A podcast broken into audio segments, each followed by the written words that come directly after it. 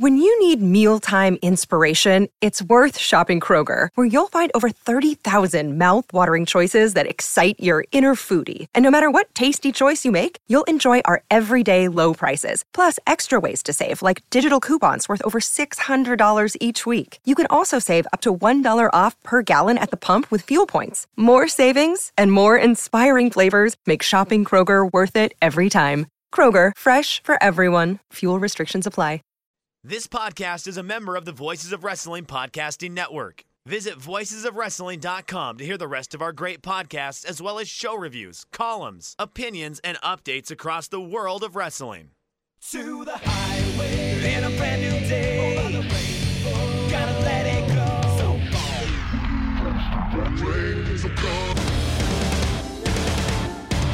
Fast to finger down.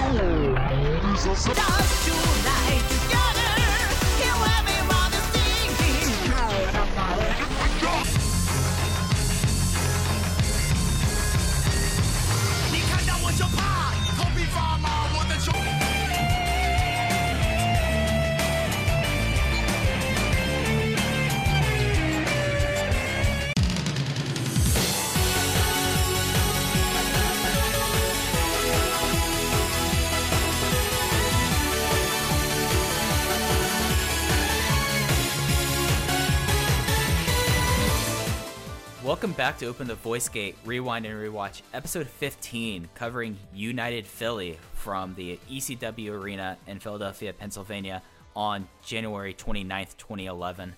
We are members of the Voices of Wrestling Podcast Network. You can find us on the Voices of Wrestling podcast feed on all podcast platforms and applications or on our dedicated Open the Voice Gate RSS feed. We're on Twitter at Open Voice Gate. I'm one of your hosts. It's your old pal, Iron Mike Spears. I'm joined as always by my co-host and friend Case Lowe. In case we have already crossed like a big threshold here. We are on episode 15. We definitely are approaching the halfway point of the lifespan of DGUSA, and at this point, things aren't as dire as I thought I would be at this point in the promotion. I'm thoroughly enjoying almost every Dragon USA show we've watched thus far. I think the two shows at the end of 2010, Bushido Code of the Warrior and Freedom Fight, had high points but were overall weak shows. But I've really enjoyed everything else. I mean, the Canada weekend was weird, but the Canada weekend was fun in a in another way too. I I don't know. I the narrative has always been, you know, after, you know, the first 3 shows things really die off and it's just not the same. And granted, and we'll talk about it a little bit on this episode, but more so on the next one. Attendance is really struggling for these shows, but I look back at them, and granted, we now have 10 years of hindsight where we're able to say, okay, Johnny Gargano and Chuck Taylor and Ricochet, they became stars. They became big deals. And there, you know, w- there was no way of knowing that in 2011. But I look at these shows on paper and then the match quality, uh, you know, the fact that they deliver. I don't know how this company wasn't drawing bigger gates. These shows are really, really good. And at this point, to in my opinion, and you might disagree, Dave Meltzer disagrees a little bit in the Wrestling Observer newsletters that we're reading from this time period. But to me, these feel like authentic Dragon Gate shows that now have a, a, separate identity with Americans on the show, but it feels like Americans infiltrating a Dragon Gate show and not an American indie with Dragon Gate guys on it. I think it's something that at least in 2011 when we're talking about, you still have people that were either Dragon Gate Trueborns or you have people that would soon be in Dragon Gate for a, a duration. I mean, with the exception of really the uh, the, uh, the the freestyle match, there's Dragon Gate affiliated people and people that have left their mark in Dragon Gate on every single match on the show. So it does like the infiltration. I do agree with it. I've kind of come to a conclusion. It was a conclusion I I had a little bit in my head, but I did was expecting like the show quality to drop a little bit quicker here. It just seems that at least as of this show, it was environmental and costs of everything. We're still in like the post Great Recession the indies weren't in a great place and launching a show like this that had a lot of overhead even though we've seen how in the first 18 months promotion case the business model has drastically changed, and maybe it's that the business model didn't change fast enough, or that it was ahead of time. We know that famous Gabe Sapolsky quote that Dragon Gate was doing matches 10 years ahead of time. And maybe this is a promotion that if it came along in 20 if it started in 2018 or 2019 it would it would have had a, a lot more fond memory but of course we would have recency bias in that case but it's interesting. I this was a show that i felt like i think i came out of the show liking the show a little bit more than the one the night before. Of course this is the second night of the united weekend which is the first ever triple shot in dgusa history as they are crowning the first open the united gate champions. We broke up how we were doing a timeline because there was such a, a lot amount of stuff to talk about. So last time we mainly focused on big things that were happening in Japan and things that got us to specifically the New York City debut. But we're going to change gears a little bit this time, Case, and we're going to talk about the overall environment of what was happening in America.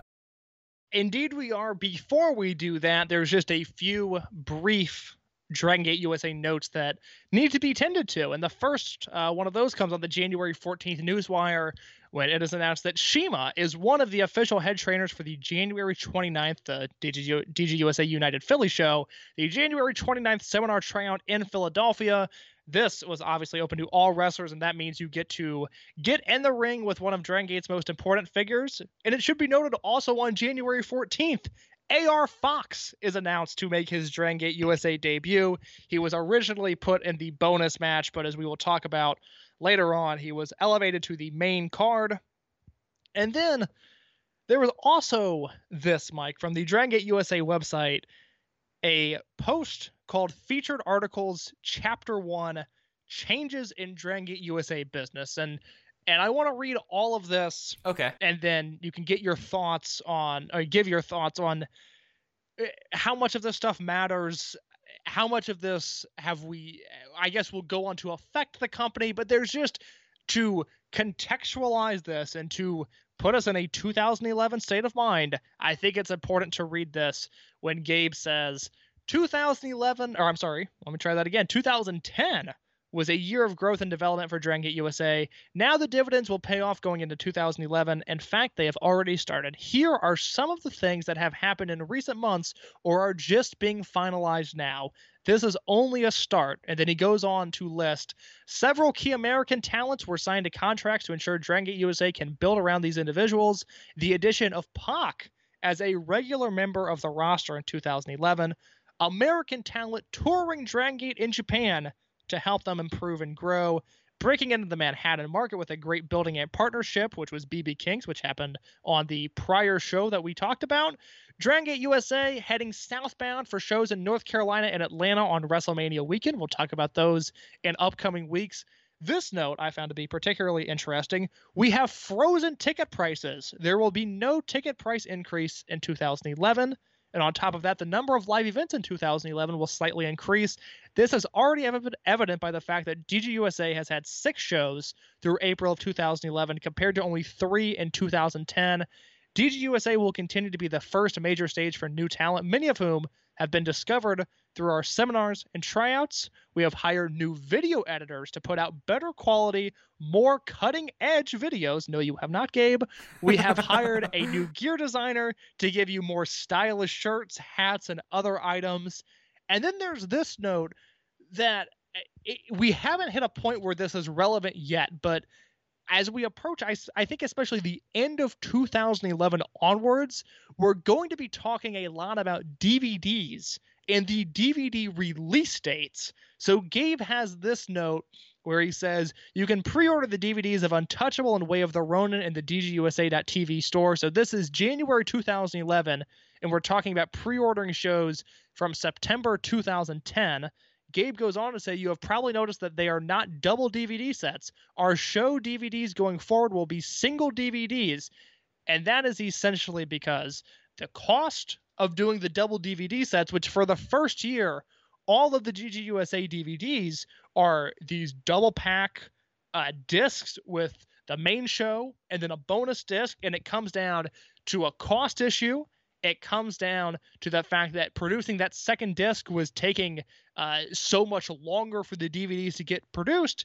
And then there's also a note where Gabe says, We are unable to obtain more footage from Japan and have almost depleted our current library. We aren't going to give you a bonus disc of filler. When you see a DGUSA logo on a DVD, you know it's quality from start to finish. So, Mike, I just threw a lot of information at you. Big picture, what do you think about this essay that Gabe wrote? Well, the things I always felt about these essays, and Gabe would do this a lot, like pretty much through what we believe is the end of Evolve. About once a year, once 18 months, Gabe had the idea that he wanted to have his version of transparency. And I think this is. I, I think it's fair to say that this is an instance of that case where he's he's he's telling the truth, but not necessarily like the total truth. And there's some things that, as outside observers and as people who are never going to get see the books, you either have to decide if Gabe is telling the truth here, if he's bending the truth to be a little bit more uh, benevolent or useful for his sake, or if he's outright kind of uh, just saying something and making something up. So, the big, to me, like hearing the thing and, hearing about the the pay, just taking this from like backwards and talking about the DVDs first. Um, I totally believe him that Gaora was not releasing all this footage, and you had the time where it was originally Mike Quackenbush, and then it just became it was Mike Quackenbush and Lenny Leonard, then it just became Lenny Leonard, where they would do English commentary over some matches, and you have like the bonus disc, and there is the cost there because when you say like this was like special DVD cases, like they actually had like the if you order or at the time got like a two DVD set, but it was still like the thin case, it wasn't like the big bulky plastic one. Costs are more expensive there the DVDs aren't the DVDRs that you would get from Smart Mark Video or from like a tape trader. So like there was level quality there that I entirely believe him about. I think the bigger thing there is that the way Gabe put, put up things leading up to it makes me think, oh, not only is he not getting footage, he also is going to cut out the whole bonus card thing because he would be bringing people in there for three matches for a couple hundred people that paid for first and second row seats. And given how attendance woes are and the fact that Originally, this was just going to be running six times a year, six shows, and now they're running triple shots. And Gabe's pr- and Gabe spins that he's proud about this. Let's call it a spade a spade here, case we spent some time talking about this beforehand. Attendance was getting very troublesome already in the promotion, and it's a lot and it's a lot cheaper. And Dave Meltzer would report earlier that they would need 500 on one show to break even, or it'd be 700 across two shows now you're dealing with three shows, and that tells me that they it, they're trying to find ways to cut costs, and that's why you ran more shows in smaller venues. Did talk with someone before between recording the last episode and this episode. BB King's was only about 550 people, so about the size of what they were drawing in Chicago there for New York City for New York City Times Square prices. A lot of this here, in my opinion, was him trying to find ways to cut costs and to try to make it a little bit more of a health a healthier promotion. And I think some of that also is moving away from the G Funk pay per view model for the big weekends. Now you could just say, okay, the show happened. We were going to have this on a pay per view first on Go Fight Live, then our own platform, but it'll be out on DVD soon. And you could offer like, if you pay us twenty bucks now, we'll give you the DVD when it's done, and that's them getting money faster. Yeah, eh, that is something I don't know when it is implemented because this show was on Go Fight Live. We'll talk about when they hit the Southern triple shot that they move over to WWN. I don't know when WWN began their three tier price model for iPay per views of for I think it was $14.99 you can get the iPay per view. For $24.99 you get the iPay per view and the replay, which was such a ripoff. And then I think it was $34.99 for the iPay per view, the replay, and then the DVD of the show, which again we'll be talking more about DVDs because it affected Dragon Gate USA's business and what I think was a real way as we go forward. But yeah, anything to get a little bit more money. Uh, that's what Gabe was going for there, and he's a promoter, so I can't entirely blame him. Yeah, and talking about like the seminars here, each person that walks in the seminars is paying paying a chunk of cash for the seminar, so that's more money in the pocket. And the whole like three tier system was absolutely ludicrous. And, you know, he was able to make it work because he was the only person who had his own platform at that time. DGUSA luckily got off Go Fight Live for better for worse and got onto their own platform very quickly, which had a lot of its own issues that we'll get into as we look at reports of this. But he's trying to find money where he can because as we've talked about, and I've made a point of pointing out attendances when we've been able to get them, nothing has had like the same attendance from the first weekend, the first run of shows, even the WrestleMania shows. So it's becoming a very expensive proposition, and I think it's it's considered kind of like I don't know if there's ever anyone going on the record. Dragon Gate was helping out like on plane tickets and on visas, so th- he was trying to find ways to be able to, to afford these flights because you look at this weekend of shows, you had Yamato flying in from Japan. You had Akira was based in the States, so you looked out there. But then you had BB Hulk flying in Japan, CK1 flying in from Japan. And then the main event, Ricochet's over in Dragon Gate full time. You're flying him in from Japan as well. So we're talking about four, six, seven, eight, eight transcontinental plane tickets. That's a lot That's of brutal. money. That's a lot of money when you're only drawing about, and I think it's fair to say, about under 1,400 people for this three shot. Yeah, it's not good. As we look at the larger independent landscape, there's one quick note from the February 14th Wrestling Observer, but we'll read it here now because we're doing the rest of the U.S. Indies, where Dave says that Dragon USA attempted to book Kevin Steen and Tommaso Ciampa for this weekend. Steen said that ROH told him not to work the show, even though they hadn't given him a return date after he dropped the Loser Leaves Town match at Final Battle 2010. Ciampa, who has also worked for ROH, didn't want to work the pre-show and said he was told not to do a job on a Dragon Gate show. So there's two talents there that Gabe could have had his hands on for this weekend, maybe drawn a few more tickets, but unfortunately, he was not able to do so. But Mike, I've got five independent wrestling shows from you for you from January 2011 that all pertain either Dragon Gate USA guys or Dragon Gate USA alumni, and I would like to read those cards for you now. All right, Leia, let's get into it. We start off with a promotion that I don't think we've talked about at all yet. CZW Combat Zone Wrestling. They uh, also hosted a show from the ECW arena, the Asylum Arena at this time, on January 7th, my brother's birthday, January 7th, 2011. The show from Small Beginnings Come Great Things, where they showed that featured AR Fox, who we'll talk about later, AR Fox against Orange Cassidy, Grant Akuma versus Jonathan Gresham, Devin Moore versus 13, Alex Colon versus Dragon Gate USA superstar Sami Callihan, Joe Gacy and Ryan Slater versus Rich Swann and Ryan McBride, Adam Cole defending the CZW Junior Heavyweight title against Ruckus, Black G's and Joker, Philly's Most Wanted, went to a no contest with the Briscoe brothers for the CZW tag team titles. And in the main event of that show, John Moxley defends the CZW World Heavyweight title against the Blood Warriors' own Brodie Lee. Mike, were you watching a lot of CZW in 2011? No, I was not. Nor was I. no, no, no. I, I could safely say I never watched this card, and I, I didn't know this this was happening because this was a time where Moxley and Callihan were very close. They both were Southern Ohio guys, and they were the Switchblade Conspiracy. I think was their Yes. their name Yeah. there. Yeah, Switchblade Conspiracy. So. Yeah, like I was cognizant of this going on. Of course, this is when CZW was at a different place in its lifespan. Weird to think CZW is still ticking and DGUSA will be dead within three years of the show. It kills me inside. Yeah, yeah, yeah. So no, yeah, no. I, I knew that show happened. I knew of who was champions there, but never had an inclination to even seek it out. Ring of Honor on January 14th, 2011. This is ROH Champions versus All Stars on a show that features Christopher Daniels against Roderick Strong, Andy Right Leg Ridge and Grizzly Redwood defeating the Bravado Brothers. That match screams 2011. Mike Bennett defeating Adam Cole. Dragon Gate USA's Homicide. On these shows, he defeats Rhett Titus. Steve Corino defeats Caleb Konley. Colt Cabana defeats Caprice Coleman. The semi-main event of this show, and I said earlier that the the Andy Ridge and Grizzly Redwood match Scream 2011. This in the semi-main event feels so dated, despite the fact that one of these guys has gone on to have an incredible career, and the other one is Kenny King. Semi-main event of this show, Kenny King defeats Kyle O'Reilly. And in the main event, an Wow. eight-man tag. yeah, I know it's it's unbelievable. Eight-man tag main event.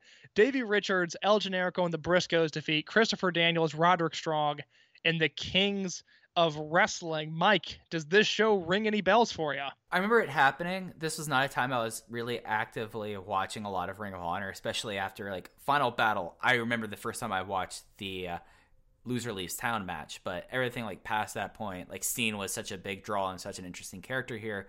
This was like like one of their early shows, and you know this is still they just finished up on HDNet and they're in the weird place before they were bought by Sinclair when Gary Sil- when Cary Silkin sells the show. So it, you, you know I know the show happened, but this was not a show I watched. I remember watching. I certainly did not watch Keaton King versus Kyle O'Reilly semi main event. Unbelievable that happened. Well, Mike, they ran a double shot the next night in Charlotte, North Carolina, January 15th, 2011. Only the strong survive.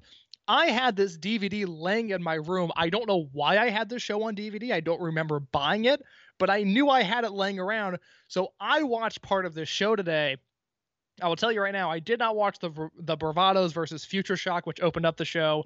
Uh, Rhett Titus versus Caprice Coleman, Colt Cabana versus Grizzly Redwood, Mike Bennett versus Cedric Alexander. Those all got skipped as well. there was a TV title match. Christopher Daniels defeated Claudio Castagnoli. I did not watch that, but I probably should have. Uh, Andy Ridge and Steve Corino teamed up, and they defeated Alabama Attitude of Corey Hollis and Mike Posey, a team that Ring of Honor – I think used as extra talent for like six years in a row, and they were always really good, and ROH never signed them, and it really bothered me. Yeah, Corey Hollis is a guy that's been around for a long time. Like he he had a team with uh, I'm trying to think who also is he he did a bunch of WWE stints. He was based in Georgia for a long time, and he was just around the Carolinas for a long time, and he was always kind of teaming with either like Mike Posey. There's a while when John Skyler would team with them and they become the yeah. Bruiserweights, and they just kind of like existed. And he always was someone that was solid, and I never like, especially like given how things are going, like he had a team with Adam Page. Like, yeah, that's right. So, I think they worked a lot of PWX pro wrestling experience together. Yeah, yeah. So like he's a guy that's been around for so long. Like he was he was nominated for the PWI Rookie of the Year 2010. And uh, it's just something that like I know like Alabama is no like if you're driving in from Alabama that's a shoot that's not an easy thing to be doing on a constant basis and he was on he was on an episode of AEW Dark when they've been taping in Jacksonville Florida so like he's a guy that's been around. I'm like looking at his Cagematch now because it's what we do at parts of the show. He's still working North Georgia and in the Carolinas. I'm surprised like just still working PWX you know, he's... he he's someone that if he comes along five years later, he gets signed in one of these signing frenzies that the right. American companies get on because he's he's too good to not really have sustainable work. I mean, the fact that Evolve isn't using him and Ring of Honor is not using him, and you know he's not signed by a major company, I think that's a shame. It's just wild. Like he's one of those people that you think would be having like this match because he's like one of those guys on the Southern Indies that gets talked about all the time, you know and it just never really happened, and it's kind of wild. Mike, the next match I rewatched, and I was glad to.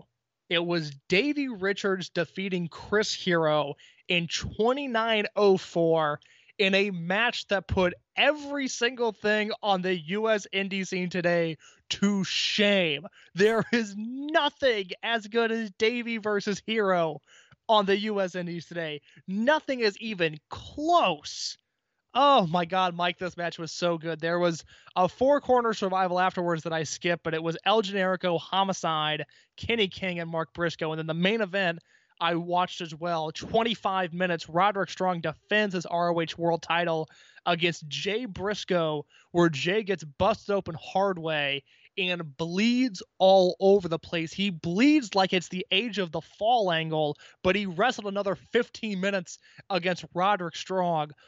This show, I don't know if it's on the ROH streaming service.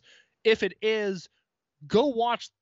Uh, I'm assuming Daniels versus Claudio is good, but Davey versus Hero and Roderick Strong versus Jay Briscoe, well worth your time. Yeah, like, and this was right before they really started to push Jay Briscoe as a singles wrestler. Like, that's something that really started kind of in 2012. Yes. So, so like, this was like one of his first like breakout singles matches. I th- I remember, or I seem to remember. From there we go to another Ring of Honor show. This one the same weekend as the DGUSA Triple Shot, but this was on the West Coast. This was ROH SoCal Showdown 2, which had the Bravados defeating Caleb Konley and Cedric Alexander, Jay Briscoe defeating Colt Cabana, the All Night Express defeating the Cutler Brothers, and I believe their only ROH appearance. Match four, Davey Richards defeats TJ Perkins in a Dragon Gate USA what could have been offer match so disappointing because one of the things about the the Davey match against Hero was like, wow, could you imagine if Davey was wrestling Chuck Taylor? And I would love to see Davey versus Chuck Taylor, but Davey versus Gargano, and now you've got Davey versus Ricochet in the mix, possibly. Like, there's so much what if had Davey not left, and then the rest of the show just quickly. Uh, Daniels defended the ROH TV title against Mark Briscoe. Charlie Haas and Shelton Benjamin were back on these shows. They defeated the Kings of Wrestling, and the main event, Roderick Strong defeated El Generico in 22 minutes. So a fun-looking uh, string of shows from Ring of Honor 2011.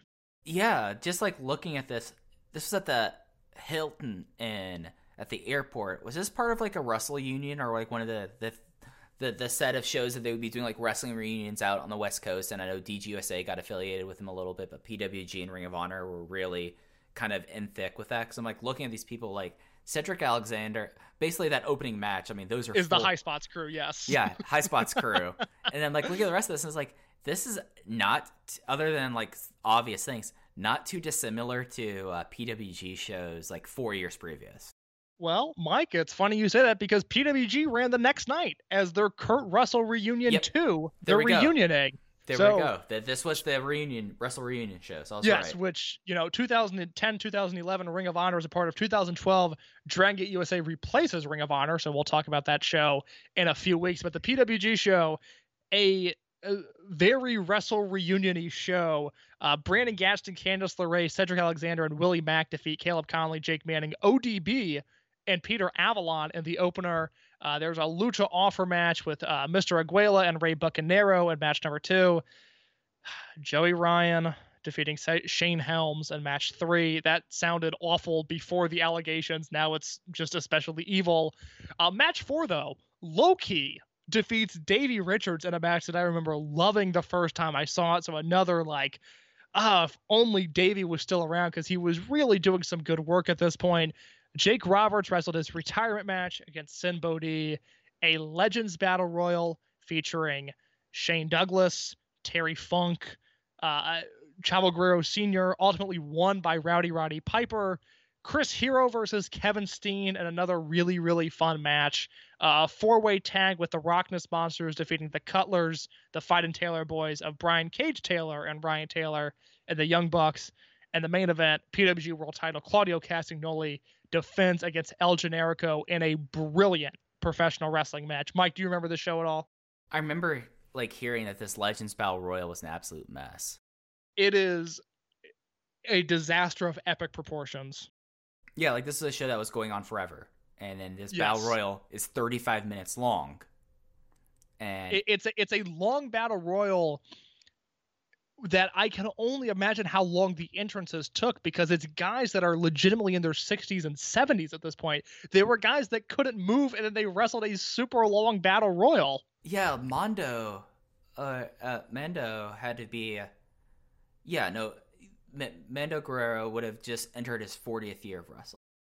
Oh my goodness. Vampiro, not a legend, but in the Legends Battle Royal. Good for him for sticking on there. I mean, Well- him and Shane Helms are probably the most mobile people in that match, and that's all things being said about. Oh, Savio Vega, Savio Vega. Yeah, Vega can still go. Vega could have worked the Dragon Gate USA show and would have been fine. Yeah, no, th- that would have been. Well, Mike, with that in mind, we have gotten a context for the US indie landscape at the time. It is time we unite Philly for united Philly. Mike, are you ready to break down this show? Absolutely. So, as we said, starting off the show, this was on the 29th, the same day as Kurt Russell Union to the reunioning. We opened up in a much emptier 2300 arena. John Moxley and Yamato are hitting the ring, and Moxley basically filled in everyone. I don't know how many people uh, would have had a crossover of watching the New York show on pay per view and then watching this one, but he made sure everyone had heard the news that that Kam- Kamikaze USA was three and zero in New York City. Yamato's the new Open the Dreamgate champion. Calls out Homicide. A fan hits the ring to absolute silence, and Lenny Leonard and Chikarason are trying to kind of keep everyone a little bit like engaged to it on stream, but it was so obvious that this was dead in the arena. And then quickly, and thank God, Dress for Excellence Pyramid, which which will kind of kind of end up being like how we'd see so much kamikaze. Guys, we're about to you're about to hear Dress for Excellence period pyramid a whole ton for the next year of DGUSA shows, and that ha- that led us to Yamato versus Brodie Lee in a non-title matchup. Brodie Lee suffers his first pinfall in a Dragon Gate related ring in just under 9 minutes, 8 minutes 55 seconds, as he's choked out in the Dojima sleeper. So the opening angle with the air quotes fan running in and attacking and attacking Moxley was not worse than the Homicide versus Rich Swann match, but it is the worst angle by far that Gabe has done. And for Gabe to do this in the arena, which is the most jaded and you know we've seen this before fan base ever. Oh my god. I mean it's a it's a bad angle to begin with but to do it in front of this audience just felt shockingly tone deaf to me because of course they wouldn't care. Nobody's attacking john moxley. What's the point of that? It is uh, one of those things where it just got the show off to such a, a bad start. And luckily you were able to throw Brodie Lee in the ring with Yamato and things quickly got better. As watching this match, I thought, my God, Brodie Lee should be the Open the Freedom Gate champion. He's that good. Um, but God, I hated that opening angle. It was just such a a waste of a Moxley promo, such a bad way to start off the show. But then, like I said, you had Lee and Yamato get in there, and they tore it up in what I thought was an outstanding opening match. Yeah, no, that that opening segment was awkward after the fan hit the ring. The match was interesting. I ended up really liking it. I know I watched the show at the time, but it's interesting how this match would happen, especially with one Brodie Brodie Lee being built up in a fashion that he always wanted to take on someone from Dragon Gate Japan, and finally, after the last few weeks, finally gets his hands on one and gets his hands on the Freedom Gate champion and takes about eighty percent of this match. I would say. I would say so. Eighty percent of this match until he uh, gets uh, Yamato kicks out of the truck stop and the big boot. The crowd really gets into these kickouts it's an interesting situation on this show, and it's going to become more apparent as we go along here. They're trying to move Kamikaze USA to tweeners, and it definitely like kind of felt like that they were treating it in that fashion because Yamato is still incredibly over. And then after like those two truck stops, he tries to go up. Uh, Yamato puts him up for a uh, brainbuster and then locks in the sleeper hold. It was like a very interesting match, and it's just he built up Brodie Lee for so long. He was so protected he was someone that you could say like this should have been a Freedom Gate title match, as you said. No, this is the opening match, and he loses in nine minutes after taking 85 to 90 percent of the match. I like the match itself. This is a match where I look at this match and I'm like, why did you uh, book this match? Like, like why did you set Brodie Lee to lose here? Because these guys had great chemistry. This should have been a main event match. It should not have been nine minutes and been like an opener. So that that's that, that was my big takeaway from it. I went three and a half stars. I really liked it. I think unfortunately that is just the way Brodie Lee's career has gone, where he's undervalued and underappreciated right. in every company he's ever been in because just the way he's been presented on these shows, to me, he should be the American that everybody is really behind. And yes, like Ricochet is Dragon Gate. It makes sense that you would want to move in his direction. And I think Gargano, Taylor, and Swann uh, are supremely talented even at this point in their career. But Brodie Lee is the one that really feels like a star, and I think it's not that I, I don't know. This match just felt mismanaged because in this match they were able to have a great match where Brodie Lee kicks Yamato's head into another planet on one of those big boots, and then Monsters. as you mentioned, which I was going to bring up, what you mentioned, this was the the foundational layer of changing the kamikaze perception, and more importantly, turning Blood Warriors heel, which they needed to do. Because one thing that I noticed on this on these shows is that uh, it's like CIMA, specifically up until the turn, which happens later on in the show. But he's not super committed to working heel yet, and it's weird because they were introduced as a heel group in Japan. Well, they were, so, and they weren't in Japan. That's the weird thing. So go ahead. Because Team Doi explicitly were the heel unit, and they had this big reveal here, but they weren't like they were heels. Like like whenever Doi was involved, he was naturally heel. Gamma, KZ, Sugawara, and all of this, and they did act heel, but they didn't really submit the heel turn for another three months. When uh, basically when when Dragon Kid gets kicked out and Hulk and Akira join the unit, that's when like the golden age heel run starts. So like it- it's like a weird thing. Like this is also a time where on the shows Naruki Doi is obsessed with mooning people. Do you remember that? Sadly, Oh, sadly, they should bring that back. I, I mean, ah, yeah, but, yes, but, but, but, you know you're you're right because one of the things that stuck out to me watching the New York show was you know CIMA would do his his ooh motion, and I was waiting for him to give the up yours to follow, which he would later spam like it was a WWE 2K video game. He just couldn't stop doing it, but he's still doing the Warriors pose. I was like, well, that's weird because Blood Warriors was a heel unit, but you're right. It was a bit of a slower transition there. But this match really set the table for what was to come in a really intricate way that I think Yamato and Brodie Lee perfectly executed. Three and a half for me as well. yeah, it just was a. I mean, like you, you talked about Brodie Lee should have been like the star. You have Yamato, who being generous is probably five seven. I mean, he's not a tall guy, and you have Brodie Lee, who's six foot three, and you could see like the difference there and the kind of match that like they're probably, and this might just be me fan booking my head. There probably could have been like this huge Brodie Lee face run after the end of Blood Warriors, where like he like takes out everyone in Blood Warriors and becomes Freedom Gate champion, and that could have been a real interesting parallel universe. But that is not to happen there. Unfortunately, not. Then John Moxley grabbed the microphone and had another promo, and he starts this off with a slur. It wasn't cool in 2011. It's certainly not cool now. He says a slur, but he says he runs with the toughest guys. More people come out for Moxley, and just was a very awkward and just distasteful. It- was so weird because I messaged you when I watched. I was like, "Hey, I think Mox said something, but I'm afraid to rewind to find out for sure. Can you please confirm for me?" Basically, um, it, it was just it was so strange. Um, and then another fan ran in and attacked him, and it was such an awful angle that I was, you know, uh, d- uh, angry because of the weird verbiage Mox used, and then angry because it was an awful angle, and it was after such a great match, it was a frustrating way to kind of transition into the next phase of the show. Yeah, it's just, God, it was terrible. It like, like there's no like hiding it. This is a terrible moment on the show, and one that I think is no place for that kind of thing happening to begin with. And then we had Jigsaw doing a backstage promo for the fray, and boy, there's a lot of things I like about Jigsaw. Him doing a promo is not it. no, sir, I have nothing good to say about this. And then we then we led right into Rich Swann with Chuck Taylor and Johnny Gargano dressed in dress shirts and ties with their gear on. This kind of became a thing that that I guess Ronin decided to do coming out of BB King's where they were in shirts and ties. I don't remember why they did this, but they did. Defeating Really liked it. I will say that I really liked the shirt and tie with the wrestling tights look. I thought it was super funny. made you remember of like 2008 Claudio Castagnoli, didn't it? Ah, yes, indeed.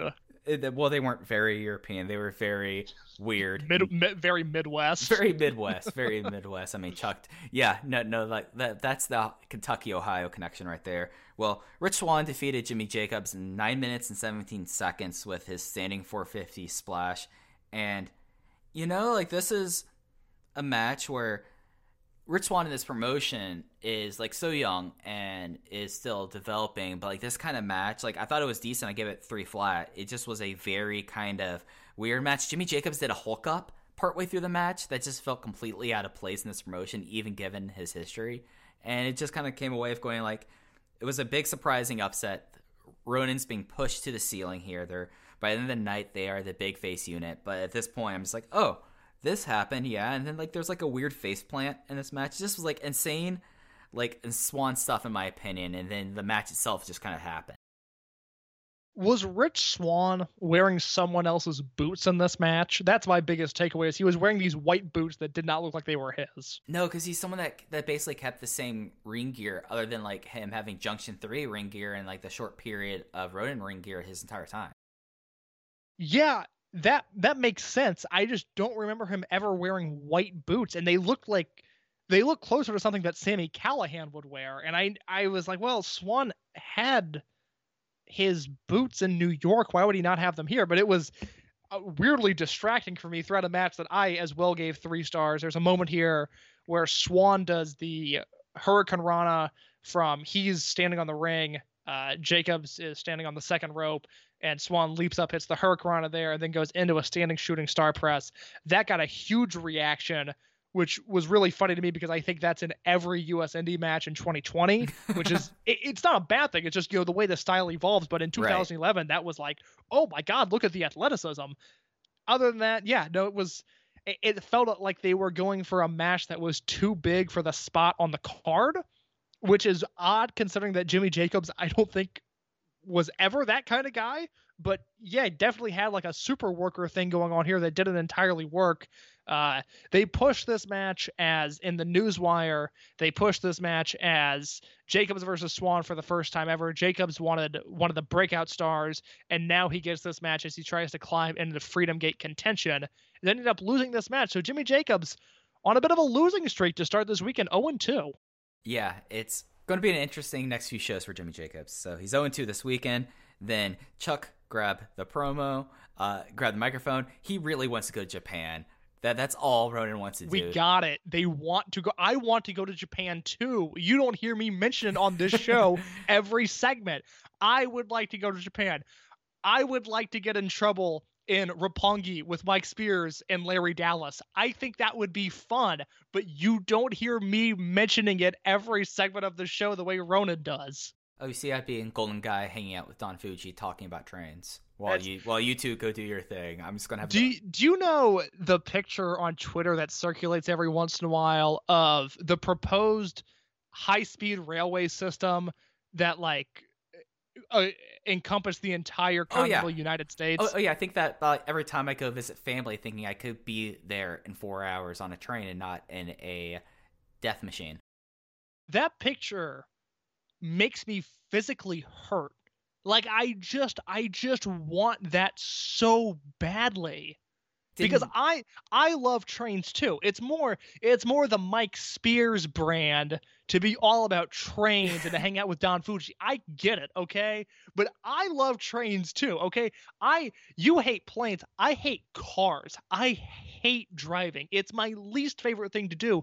I dated a girl for 2 years because I loved her, but also because she would drive me anywhere I wanted and it was such a phenomenal part of our relationship.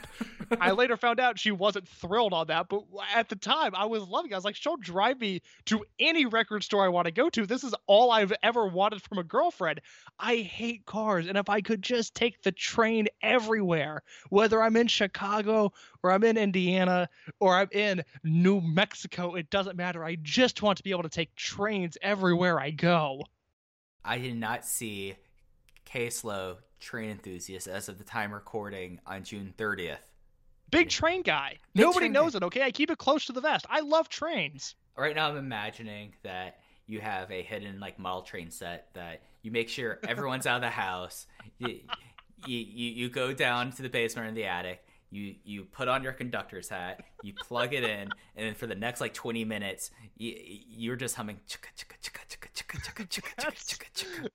That's how it was when I got back into professional wrestling because like I liked it as a kid, but I liked it at a really young age. I started watching it in 2006. I was born in 1999, so I was seven years old when I started watching wrestling, and I watched it religiously up until Benoit died.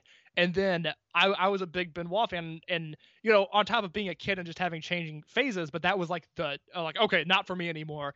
And then in 2012, I was like, man, I miss I miss wrestling. Let me get back into this. But w- what would happen was I would turn on Monday Night Raw but it would be after everyone in my family had already gone to bed and then I would be afraid that they would hear the TV. And at this point, I'm 13 years old. There's no excuse to do this, but I would watch Raw on like level three volume on the TV, like just so I could hear Michael Cole's voice, but not a, not loud enough to know what he was saying. But I just like I was so secretive about wrestling. I didn't want anybody to know that I was back into it. And then I don't remember how I, you know, re came out as a wrestling fan, uh, but it eventually happened. And then now I'm here talking to you about Dragon Gate USA. I don't know what went wrong, but we're here now. I mean, the, the, the, this change has gone to some places. I, I, I, I see, I, I, I see how the train enthusiast caseload came apart. Uh, Rodent Baby is starting to get over. Uh, this is Yes. something I'll be tracking. I'm willing to bet that by the time we get to Atlanta, it's going to be obnoxiously over. Uh, we do go backstage. World One's is there. Pac is cutting a promo. They're the best bar none. Maybe Pac should take out his mouthpiece when he's cutting a promo. It just none of the backstage stuff on this show really was. It was good. all it was all swings and misses. It was all swings and misses. Then we had the the we had the six way free uh, freestyle match where we had Sami Callihan, the debuting AR Fox, Cheech Hernandez, Frightmare, the returning Jigsaw, and Rex Reed together. Uh, Sami Callihan got the win in 9 minutes and 10 seconds against AR Fox with a sliding forearm. I forgot they used to do something that Gabe would start doing where he'd black out the arena and they would have the same music for the freestyle start playing and the lights would come up and everyone would be in the ring. And I always thought that was a really weird choice to do. it's so dumb. It's doing stuff for the sake of doing stuff. It adds no value to these matches. But I think in these multi-man matches, and I've never booked a wrestling show. I would like to, but I never have. But I think your goal should be in these five-way, six-way, seven-way phrase freestyle scrambles, whatever you want to call them. There's a lot of bodies in the ring. There's a lot of stuff happening. I think you want to be able to really spotlight one guy. And at the end of the match, it should be that was the guy that shined in this match. Sure. And in this match, it was AR Fox, who, for me, just completely, completely stole the show. I mean, yes, he did his leg drop bump where he tries to guillotine leg drop somebody on the apron. The guy rolls out of the way, and AR Fox just destroys his lower half on the ring apron, which is my favorite spot ever. I think it's only eh, the only thing better than that is when Fox does that, lands on the apron, and the Young Bucks super kick him Oh, immediately afterwards, which I've seen them do, and it is the greatest thing ever. Um, but there's a big spot like like the finish of this match, Callihan forearm smashes Fox into oblivion, gets the pin there. But the last minute of this match is dedicated to Callihan and Fox one on one. I think that's super smart. It gave Callihan uh, a better sense of, I guess, importance because he's clearly now someone that they're getting behind and will continue to get behind as they go along. And then Fox is the new guy who, uh, from here on out, is largely associated with the Gabe Sapolsky brand of wrestling, with the exception of the year and a half where he was gone due to a, a payment dispute. But Fox, from here until the last Evolve show, is someone that has continued to work for Gabe throughout. And this is the start of his career, and I thought he was excellent in this match. I will also say, just real quickly, Rex Reed would not get booked on my shows for the way he looks. He had a shindy yarder. Uh, I, if he was in the backyard wrestling, I would close my blinds to steal a third Joe Lanza phrase. Not a fan of Rex Reed's look, and that I didn't think he was that good in the match. Yeah, and I actually like try to look up about a little bit about Rex Reed. He had to have been like someone who drove up for the tryout and ended up like if he is like one of the best people in the tryout, then I fear for the tryout. He's like a Texas, New Mexico guy that looked terrible. He did wrestle in my local shindy, by the way, which makes me kind of makes me laugh a little bit. But yeah, no, he was garbage. Uh, Frightmare for someone who like I remember like being really into at the time did not hold up very well at all. Jigsaw was solid as always, but yeah, this was the AR Fox show, and this match was plotting, and we talked about how great that that four way freestyle was in Philadelphia the last year, and now we're to a point where it's like okay, when they started doing dives and became about two people, this was decent, and that was like my only real big takeaway from that. real quick and, and it's not to put him down because i it's not it's i'm not being mean spirited when i say this. I'm glad you said that thing about frightmare though because i was really underwhelmed by him in this match and frightmare has always been one of those guys that the uh, chikara fans the hardcore chikara fans are like man gotta book frightmare. Frightmare's frightmare's one of the best guys. He's just stuck in chikara. I kind of thought he looked like shit in this match quite honestly. I was not impressed by him at all. Okay, so we're on the same page there. It's it's something that like one of the more interesting things for me about this is, and he still is someone that okay, he was a three year vet at this time, but like seeing people and what how I remember them as and how they are in retrospect, kind of came up empty here, and you know it was something that I was like, oh wow, he did felt kind of outclassed here, and it was one of those things. I was like, ah, maybe reassessing this kind of wrestling is is important to me to do that. So I was kind of glad to be like I, I'm not dragging him. It just was something that like I was all about him, and then just like oh okay, yeah. So we had that. We had another backstage promo, probably the best backstage promo they have the entire time because it's Ricochet and Naruki Doi. Ricochet says that he's the best high flyer and that Doi carried World One and Doi Yoshi, and Doi is excited and ready. I think he's really happy that that uh, Ricochet was on his team and was so willing to put down Masato Yoshino. Yeah, actually, a very fun promo because uh, Doi uh, more than any other Japanese talent, with the exception of CIMA, Doi has charisma that just translates to American audience as well. And Ricochet, it's not that the promo was super compelling, but the points he had to make were very interesting. Yeah, this was a 30 second promo, and you got all their motivation here, which is something that you can't say about a lot of the stuff backstage. Then we had uh, Be Naked start playing as Akira Tozawa was accompanied down the ring by John Moxley. This is John Moxley's probably worst day on microphone in DGUSA. I think it's fair to say. And yeah. Yeah, no, I go ahead. Yes, I agree. I I thought I might have been alone on this. He said like he said like Tozawa, Tozawa. That's my Moxley voice. Tozawa, say it, say it. And then Tozawa just said, "Come on, baby." And then he grabs back the microphone and says he's going to take out Hulk and Homicide. Just weird, weird. Like just what the hell? Like this is a match where Akira Tozawa becomes a comes like the full on just weirdo that he is. He faced off against uh, Austin Aries. Austin Aries came out with a microphone, said called John Moxley ugly, and then brought out Reby Sky. Uh, Tozawa and Moxley had a great dynamic. I remember us talking about this in the last episode. Like the two of them worked together in a really fun manner, and this match ended up being a really like fun match and one of those matches where like one of the big goals this weekend was getting Akira Tozawa over to the next level, as he would only have four more months on his excursion, and this was like the next step up. And we got to see the capture German suplex that became his finisher for the remainder of his stint in DG. So, a few things. Last week, I was in no mood to talk about Austin Aries. Uh, his allegations broke just before we started recording, and it just upset me. I can detail him more fairly this week, and what I will say has no I, I guess the, the allegations have no impact on what I will say, which is first of all that he talks way too much in this promotion. He needed way less mic time, and also this is one of the single I guess second tier because Tozawa has been in some real match of the year contender, match of the you know match of the years, let alone contenders. This is a brilliant singular performance by Akira Tozawa, and Austin Aries was good, but Austin Aries was clearly second fiddle to the driving force that was the Chris Hero beaten, the Kevin Steen destroyed, and the John Moxley led Akira Tozawa that not only got his finishing move over by pinning Austin Aries, which I had forgot that that was the finish and I was blown away when I saw it.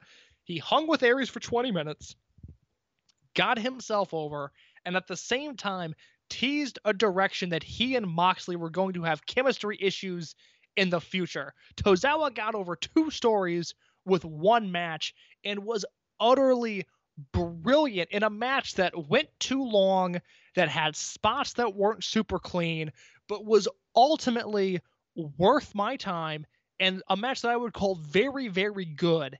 And it is entirely on the way, uh, on the shoulders of Akira Tozawa. Yeah, no, you could have put anyone in the ring against Akira Tozawa in this position, and the same match would have happened, maybe even better.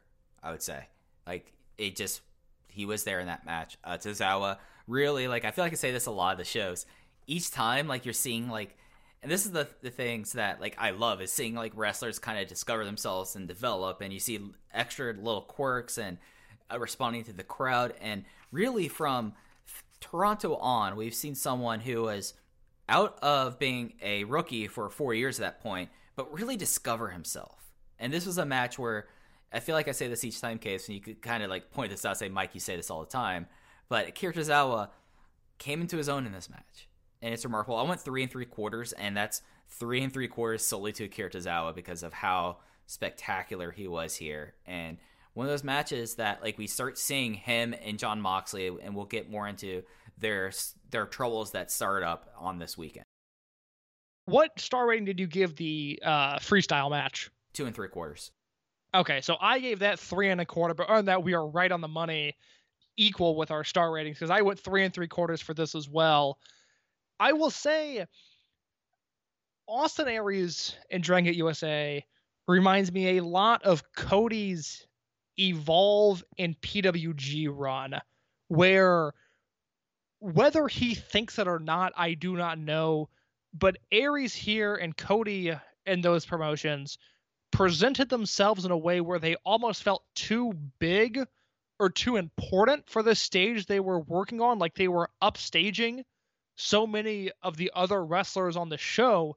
And, you know, despite how he is a human, you know, like I said when he debuted, Austin Aries is one of my favorite wrestlers of all time. I think, other than Bryan Danielson, he's the best Ring of Honor wrestler there ever was. And Dragon Gate USA, though, it's just it's just not the same. It's just not clicking. And I'm curious to see if that changes as his run goes along. I'm really not sure, but I do know that Akira Tozawa is just a brilliant professional wrestler. I love him so much.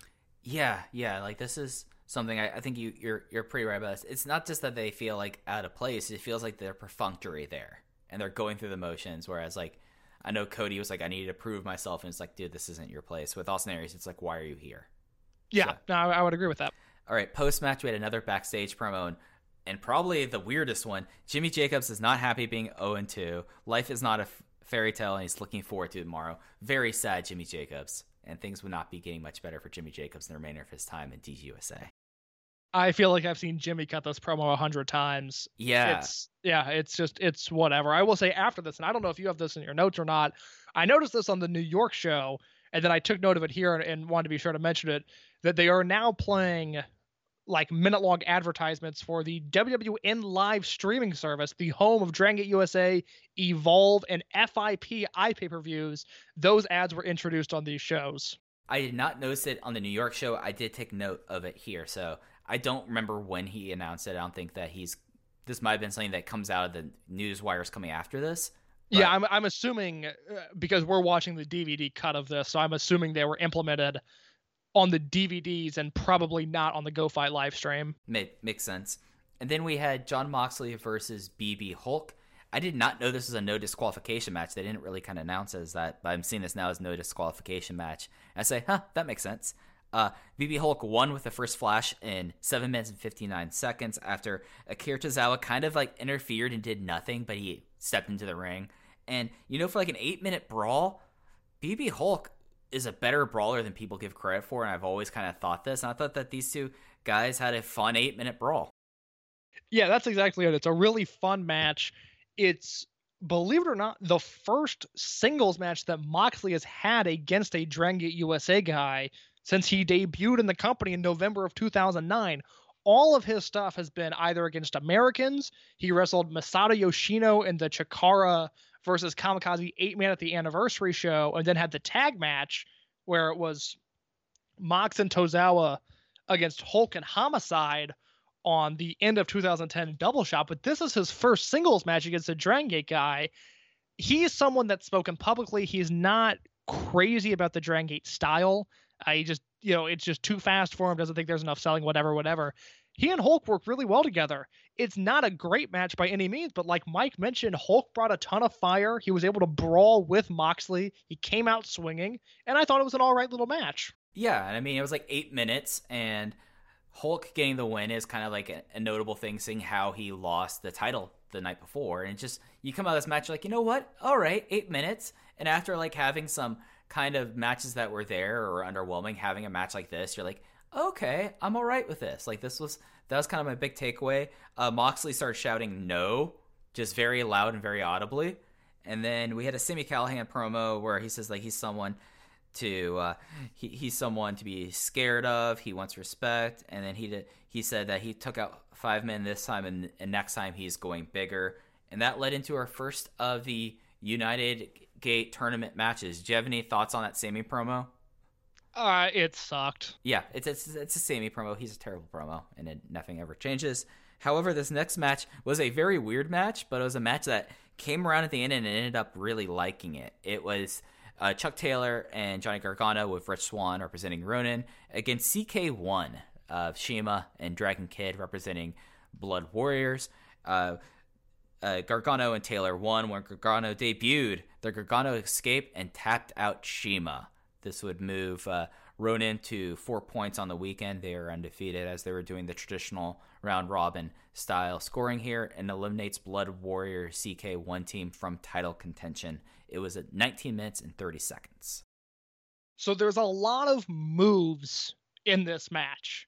If you're someone that doesn't love the Dragon Gate House style, this is not the match for you because there's just a lot of stuff happening. And I think it's different from the main event, which we'll talk about in just a second. This was a just a lot of moves that felt very linear, and I enjoy that. I, I loved this match, but I can see where people have a disconnect to a match like this. That being said, the stuff that sticks out to me here is the CIMA Gargano interactions because you've got to remember they wrestled each other in the opening match the last time they were in this building. Since then, Gargano's like a different human. He looks better. He's a better wrestler. And he and CIMA have really, really good chemistry with one another. I really liked seeing them go at it. And like I will continue to say until the end of the series, probably, Chuck Taylor's super underrated, and Chuck Taylor looks really good wrestling against these Dragon Gate guys. And it's a shame that the Dragon Gate crew didn't seem to mesh well with Chuck Taylor. It's a shame that much like Brodie Lee, Gabe Sapolsky continuously undervalued Chuck Taylor because I think he's really, really good. And it's a shame that this weekend, with the exception of one or two matches here and there, it feels like this weekend and then the WrestleMania weekend that's about to occur is probably the peak of Chuck Taylor in this company, which just seems wrong to me. Yeah, and this is a match that was very goofy to begin with. You could see like the awkwardness about Blood Warriors not fully being heel here. There was a lot of dancing, and then CIMA and Dragon Kid started dancing, and then when it got to the, the closing stretch, I thought this kicked into the gear it needed to be. The fact that CIMA tap got tapped out to Johnny Gargano's debuting submission, the, the move that would kind of become his move throughout the remainder of the promotion, become actually a big plot point in the promotion, the Gargano escape, his version of the Border City stretch. I remember like him specifically saying, I view Alex Shelley as an older brother, and I'm doing this move because of our relationship, which I thought was always really cool. I'm a big Alex Shelley guy, but it's just as like is that your T-shirt? I'm an Alex Shelley guy. How can't you be an Alex Shelley guy? He loves. I Mc- like him too. He loves McCluskey. His favorite video game is my favorite video game. I feel like Alex Shelley and I would be good friends. Uh, that is a safe bet. but like this match, this match ruled. Like it, it's such a shame how both. Uh, I, am willing to say it because Chuck Taylor says it. CIMA hates Chuck Taylor, and Gabe did not know how to use Chuck Taylor to his benefits because he was like him and Dragon Kid were phenomenal in this and he was great against Naruki Doi and uh, Ricochet on the previous night. He just he fits in there. It's just like aesthetically and his move style did not go for what Dragon Gate wanted at that time, but he was so good in this and Gargano like further like each each show is becoming more and more of a complete product. He does have the crazy Sonic the Hedgehog hair, which I always forget about until I watch these shows. I'm like, oh yeah, Johnny Gargano had some wild hair before he started losing it. But I want four stars on this. I really enjoyed it four and a quarter from me. Really liked it. Some big moves stuck out with me. Again, the Gargano CIMA stuff I just thought was excellent.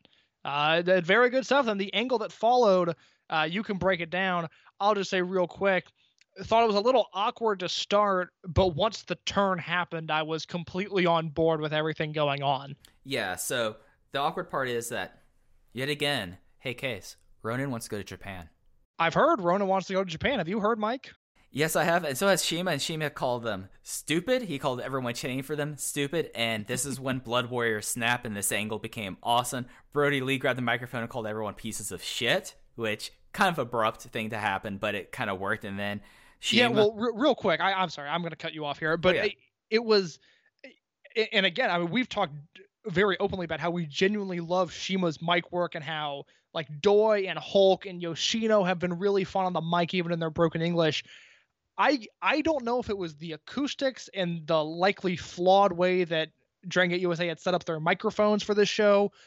I, there was something where I what CIMA was saying was not connecting with the audience, mm-hmm. and I think he was he was trying to turn on the crowd, but they weren't picking up on that. It's like they they they couldn't understand him. And again, I don't know if that's just the language barrier and CIMA's broken English or if that was the microphone, but it was a veteran move by Brodie Lee to step in and very loudly and very clearly call the crowd pieces of shit. It was it was a, a very good move by Brodie right there. I like to, to pose a third scenario. I Go think for it. I think that CIMA, as we've seen through the first 14 shows, is so he's he's someone that the crowd has always held in high esteem, and usually he is the most over Japanese wrestler on these shows. Probably going to be hard for him to kind of cut a promo and turn on this crowd. So again, Brodie Lee stepping in there was the right move, but Yeah, that's very fair. so I think that happened. And then CIMA said, they can come to Japan, but they will be treated as young boys, and we will treat you like how young boys are treated. And then Blood Warriors just completely destroys them. Uh, Brodie Lee lays everyone out. CIMA tells him to toss him out of the room as garbage. And Blood Warriors has officially turned where they would do the ooh, but then do a fake up and go up yours, which now Blood Warriors are now full on heel in Dragon Gate USA. It would still be a little bit before Dragon Gate gets kicked out and Blood Warriors are full on heel in Japan.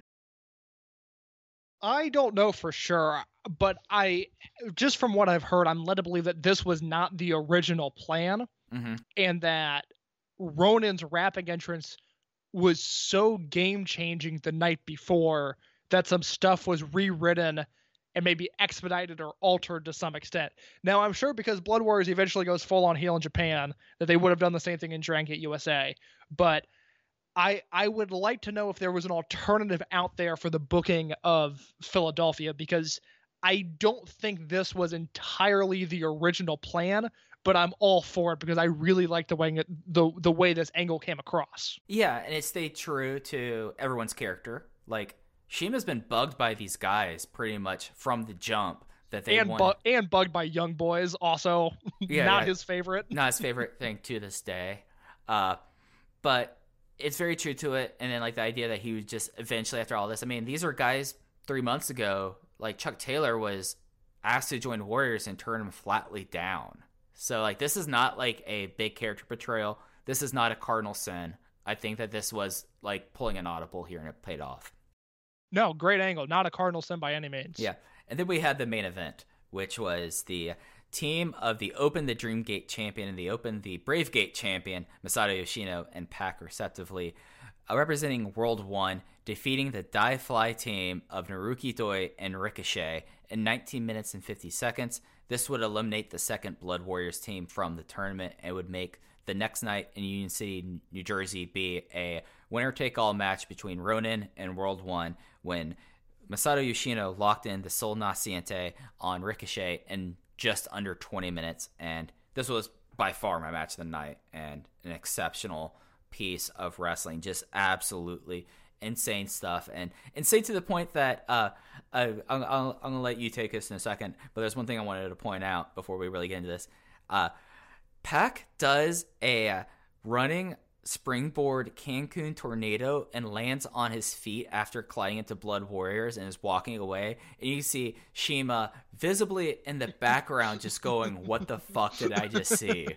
And, and that very much is this match to me. A, a few things. First of all, this match is on YouTube. Go watch it if you haven't seen it. We will link the, the we will put the link in the show description. Absolutely. This is essential viewing. If you have made it this far in the podcast and you have not seen this match, that needs to be rectified immediately. Where where where to begin? I mean, oh my god. This is exactly what I want from professional wrestling and I think it's worth even though it's a tag team match and the teams together have such brilliant chemistry, I think it's worth looking at all four guys, and I think Doi and Yoshino can be lumped as one pairing, which we'll talk about in just a second. But looking at Ricochet, we we talked extensively in our last two episodes about his first tour of Japan, and then you know he comes back over in early January and does the Blood Warriors formation. Think about the Ricochet in this building in July of 2010 in the four way match, which I love that four way match, I think more than anybody besides Rob Naylor. Okay. I, I love that match dearly.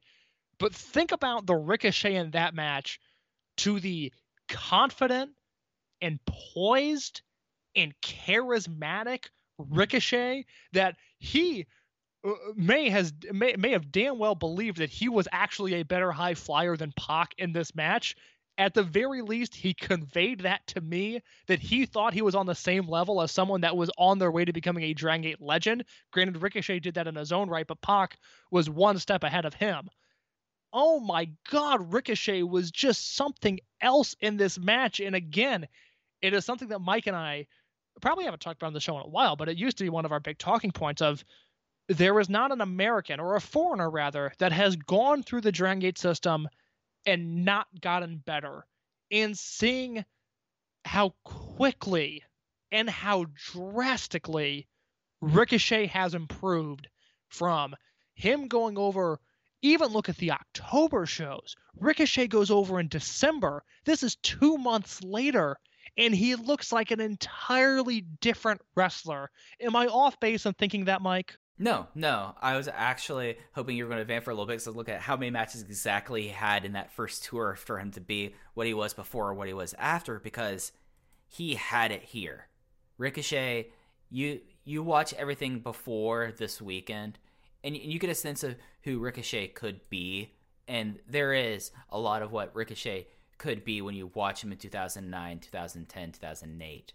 But by the time that this match happens, he's not completely there, but this is already the Ricochet that you would say like, "Oh yeah, no, this is young Ricochet." And you would watch this, you'd be like, "Nope, that's young Ricochet. He is tremendous. He already he's going through the physical transformation of him because the story always goes that he got to Japan, Pac was already aware of him. He, he was like, "All right, we're to go to the gym."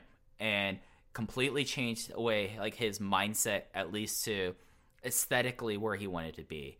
And then over this, because I've vamped for myself a long enough time to look this up, case over the he only had twenty minute twenty matches in Japan before this tour, twenty matches, basically five weeks that he went from raw and had tools like you would call him like a toolsy prospect back in the day, like talking about prospecting baseball. He was toolsy into almost a completed superstar at this point. And it's something that's so remarkable. Not only just his wrestling ability, but as you said, like his presence got there. And that's something that is that only really through repetition and confidence that's instilled with you and like a performances in Dragon Gate where he came in out of the gates and even like people in Japan at this time were like, we have not seen a guy of this level. And he was already here, and then him like this really is like the true kickstart of his 2011 against Pac, and the, the the other thing that gets him to the completed like actualized superstar that he became in Dragon Gate and then New Japan.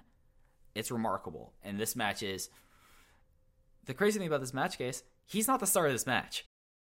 No, no, no. But we're, we're, we'll we'll get to him because again, Ricochet, if he works 25 matches in a row in Chikara, he's not at this level. If he works 25 matches in a row and PWG, he's not at this level. If he works 25 matches in a row at IWA Mid South, he's dead. So we certainly don't want that. Okay. This is a product of the Dragon system, and it's a product of working with Pac for an entire year. Okay. This is the start of pretty much every episode from here on out.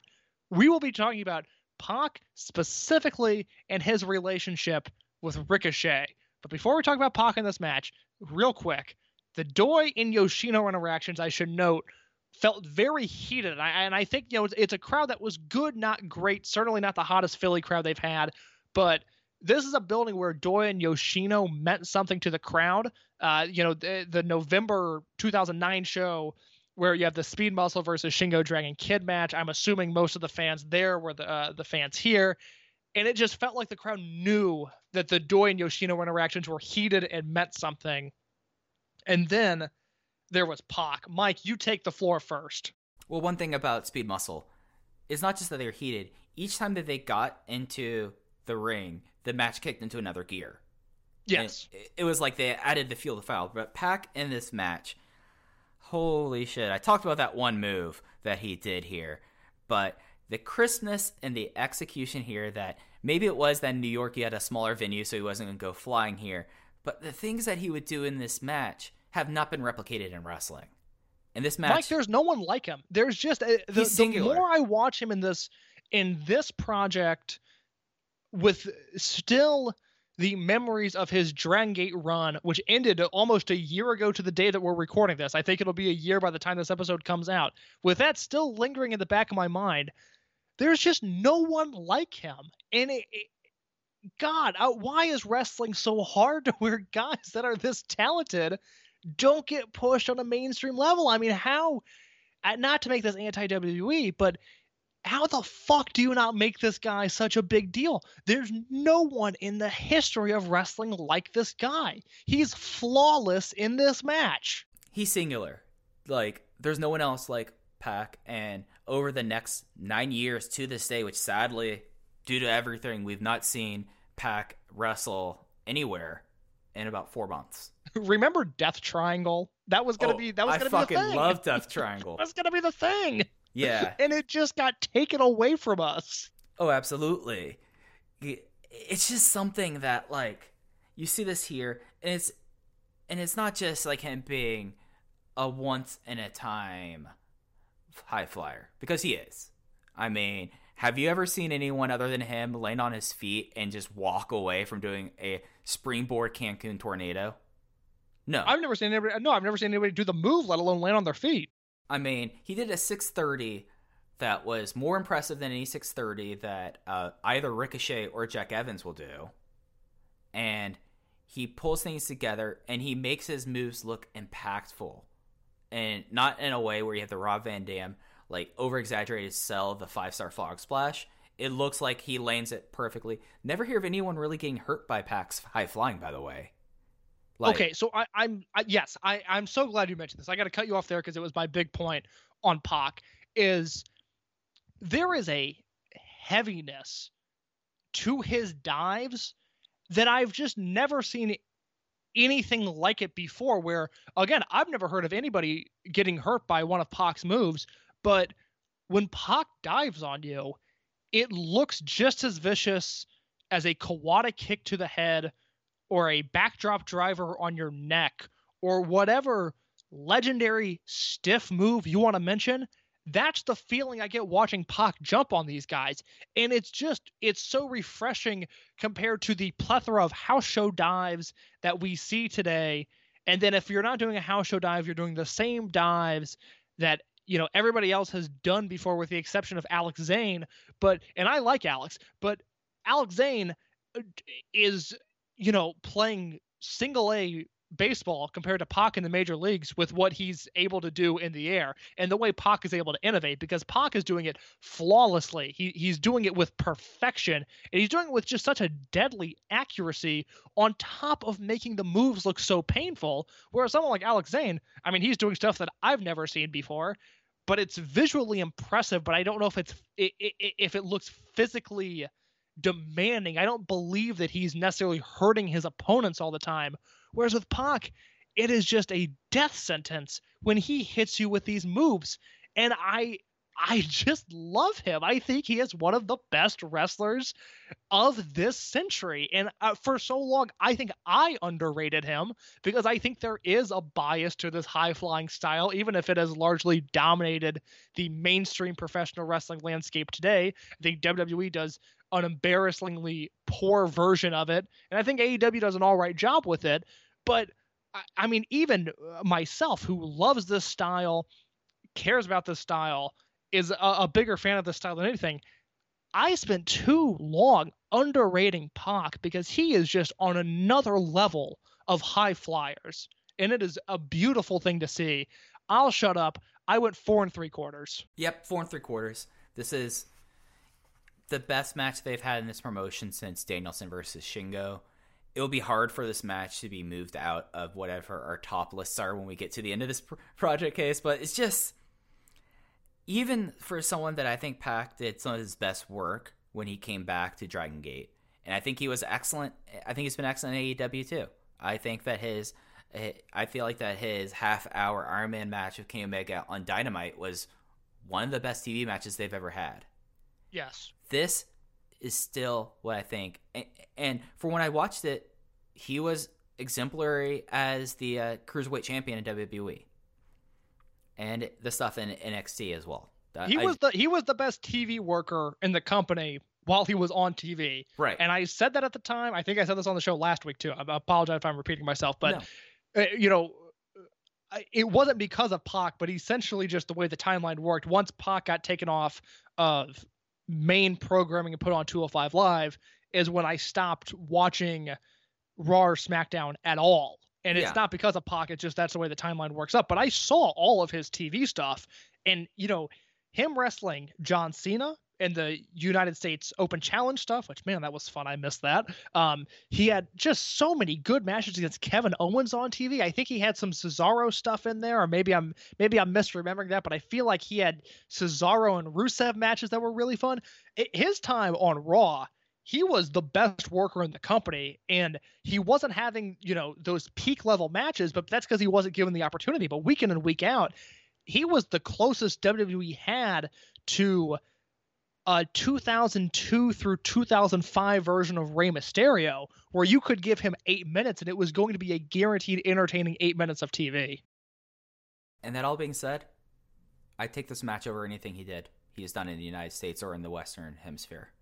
Oh God, yeah. I think this is at this point, and we'll rewatch, and he's had some great matches after this. This is his best match in North America. Yeah. It is astounding. It's on YouTube. Highest recommendation. At this point, I think I love this more than uh, uh, Speed Muscle versus Shingo and, and Dragon Kid. And you know how high I was on that match. I think this is my Hmm. number two match after. I think hmm, a- after Shingo Danielson, this is your number two. Yeah. I think I, I like it more than the Milwaukee six man, which I also gave four and three quarters to. I I- think I like Speed Muscle versus Shingo and Dragon Kid a little bit better because that match feels uh, like it's on the pathway to being a five star match.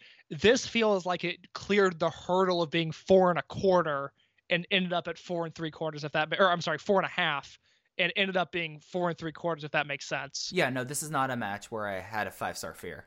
Yes. Yeah, I, I get what you're saying there. But an exceptional way to end off a show that had its shaky moments, but I would say that they this is definitely now between that this and New York after the really weird last weekend. They're getting back on to solid footing. This is two recommendable shows in a row, I would say. I would wholeheartedly agree. I've I've really enjoyed both of these. And then after this match, Blood Warriors continue their heel turn. They beat down Pac and Yoshino, but then they get Pac and you Pac and Yoshino get them to the outside, and they do the farewell promo. And Pac makes sure because he is such a nice person, and to my knowledge, he is legitimately a nice person. He shakes everyone's hand in the front row before going to the back. Masato Yoshino takes a bow and just leaves.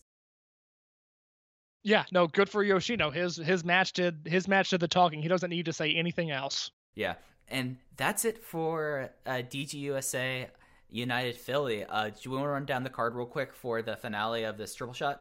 Yeah, it's amazing how quickly uh, we're getting through this stuff. WrestleMania weekend 2011 is right around the corner. But before we go down south to Mike Spears territory, we have to go to Union City, New Jersey for a United finale, a show that features Brodie Lee versus Rich Swann, Cheech versus AR Fox, BB Hulk versus Akira Tozawa, which is a match I am very excited to watch. A no rules match between Homicide and John Moxley that I am not excited to watch. R- a, We get- a real two sides there. yes. I yeah, I don't know why that one got me as much as it did, but yes. Um, well, and then well, Rex Reed versus the debuting CM Punk's favorite wrestler, Pinky Sanchez. We then get an eight-man tag match: Blood Warriors, CIMA Dragon Kid, Naruki Doi, and Ricochet against Austin Aries, Jimmy Jacobs, Sami Callihan, and Yamato. What a team that is! poor Yamato in- being in that car ride. Oh my god.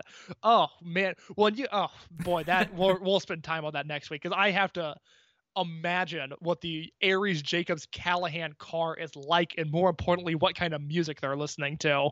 Um, and then in the main event, open the United Gate titles. The first champions will be crowned. Will it be Masato Yoshino and Pac of World One, or Johnny Gargano and Chuck Taylor of Ronin Baby? This is a show. this oh is my god. yeah, this is absolutely a show. So, something that other than like me doing like research and us doing research, I really don't look at cards until we talk about them. yeah. Tozawa versus Hulk is set is third from the bottom. Yeah. eh, I, I know I, I have not seen this show. I know that Hulk Tozawa match is super highly regarded, and that I have no idea for the rest of the show. This is one of those shows where I like there are shows that I haven't seen that I know what's on the card. I did not know what was on the show. Yeah, and this is the last pay per view as far as I've been able to tell for them. They are now. This is the last one of their G Funk deal. This is it. This is the final one. It would later be called United We Stand. So, yeah, this is going to be an interesting show to review next week. I'm looking forward to it. Well, I am as well. Mike, why don't you plug the stuff this week? All right, so you can find both of us tweeting at Open Voice Gate. That we usually anything related to Dragon Gate, we're usually hot on. We keep track of things. If you're looking for a good source of Dragon Gate news and then all the stuff that we do involving the Dragon system, go check out Open Voice Gate. Case is at underscore in your case. I am at Fuji Heya. Uh, throw us a like and a review on the Apple Podcast app if you get a chance. We appreciate it. And yeah, boy, this is a show that kind of like the when watching it, I was like, I think that I really liked it, and I was interested in your thoughts. And it's kind of interesting. Like now, we really don't talk about these shows, but like, welcome to the post show part of Open the Voice Gate. We're on watch. Originally, we were like talking back and forth. But now we kind of both watch, and then we come together. And unless there's something like, Mike, did I hear this right? Or case it was this as dreadful as I thought this was.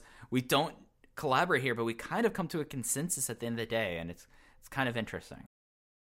Yeah, no, I, I I did not expect for you to like this show as much as you did. I thought I would be the high man on most of this stuff, and I, it was nice to to be able to meet in the middle. It was real fun. Yeah, yeah, yeah. I, I do think though that pretty much I, I will say this for for people who are looking to like get through the show quickly. Pretty much watch the opener and then skip everything until Tozawa hits the ring, and you'll be good. Typically a safe bet on any of these Dragon Gate USA shows. That's a good that, that's a uh, good way of life really is just check out Tozawa. You'll be okay. That's how i live my life and that's got me 34 years so that's good for me. All right guys That's so- all I got, Mike. that's all i got too before i start whack get having other platitudes so wish upon our listeners are like dear god shut up. Anyways for case i'm mike and we'll catch you next time on open the voice gate rewind and rewatch When you need mealtime inspiration, it's worth shopping Kroger, where you'll find over 30,000 mouthwatering choices that excite your inner foodie. And no matter what tasty choice you make, you'll enjoy our everyday low prices, plus extra ways to save, like digital coupons worth over $600 each week. You can also save up to $1 off per gallon at the pump with fuel points. More savings and more inspiring flavors make shopping Kroger worth it every time. Kroger, fresh for everyone. Fuel restrictions apply.